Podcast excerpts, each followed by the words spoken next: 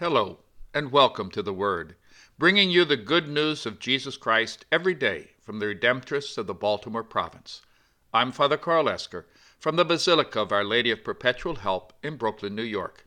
Today is Saturday of the sixth week of Easter.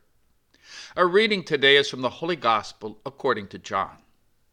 Jesus said to his disciples, Amen, amen, I say to you, whatever you ask the Father in my name, he will give you. Until now, you have not asked anything in my name. Ask, and you will receive, so that your joy may be complete. I have told you this in figure of speech. The hour is coming when I will no longer speak to you in figures, but I will tell you clearly about the Father. On that day, you will ask in my name, and I do not tell you that I will ask the Father for you. For the Father himself loves you, because you have loved me and have come to believe that I came from God. I came from the Father and have come into the world. Now I am leaving the world and going back to the Father. The Gospel of the Lord. In the Gospel, Jesus tells his disciples openly that he has come from God and is returning to God. I'm not sure that the disciples truly understood how closely Jesus was united with God the Father until after Jesus' resurrection, although he had already told them that he and the Father were one. But he praises them for their faithfulness and belief. For the Father himself loves you, because you have loved me and have come to believe that I came from God. The disciples are well acquainted with the human side of Jesus. They know him as a carpenter, a friend, a prophet, and the one sent by God. Now Jesus is asking them to believe that he was not only sent by God, but came from God and is of God.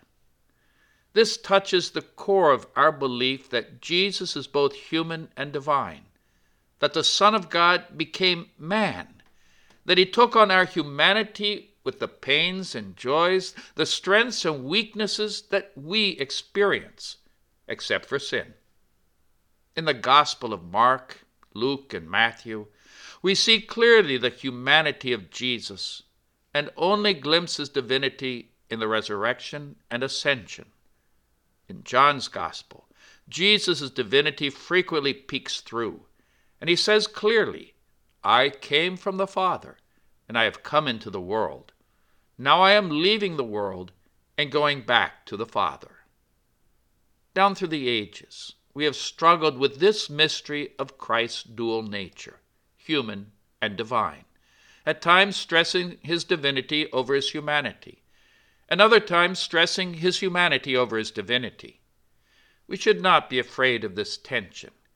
It's important that we have a right understanding of Jesus so that we can understand who our Savior is and be able to relate to him as a friend and Redeemer who walks with us.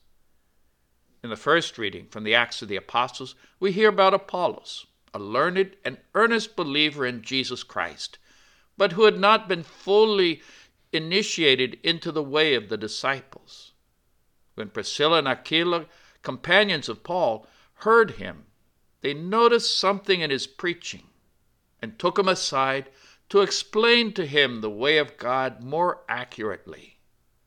Apollos accepted the instruction and became an even more effective preacher, establishing from the scriptures that the Christ is Jesus. Having a right understanding of Jesus has been important to the church community from the very beginning. And today the tension continues. And I feel that the stress on Jesus' divinity has overshadowed his humanity. That can make it hard to relate to Jesus on a personal level.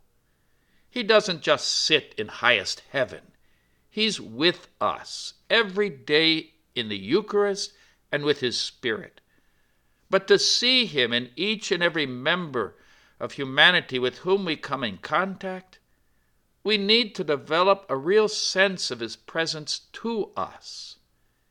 He said that he would live in us, and we would live in him, And that requires intimacy, a relationship with Jesus as a human being who loves us and understands our difficulties, as well as his being the Son of God who watches over and cares for us. I pray that each one of us can enter into that tension of belief and come to a true understanding of who Jesus is with and for us. May God bless you.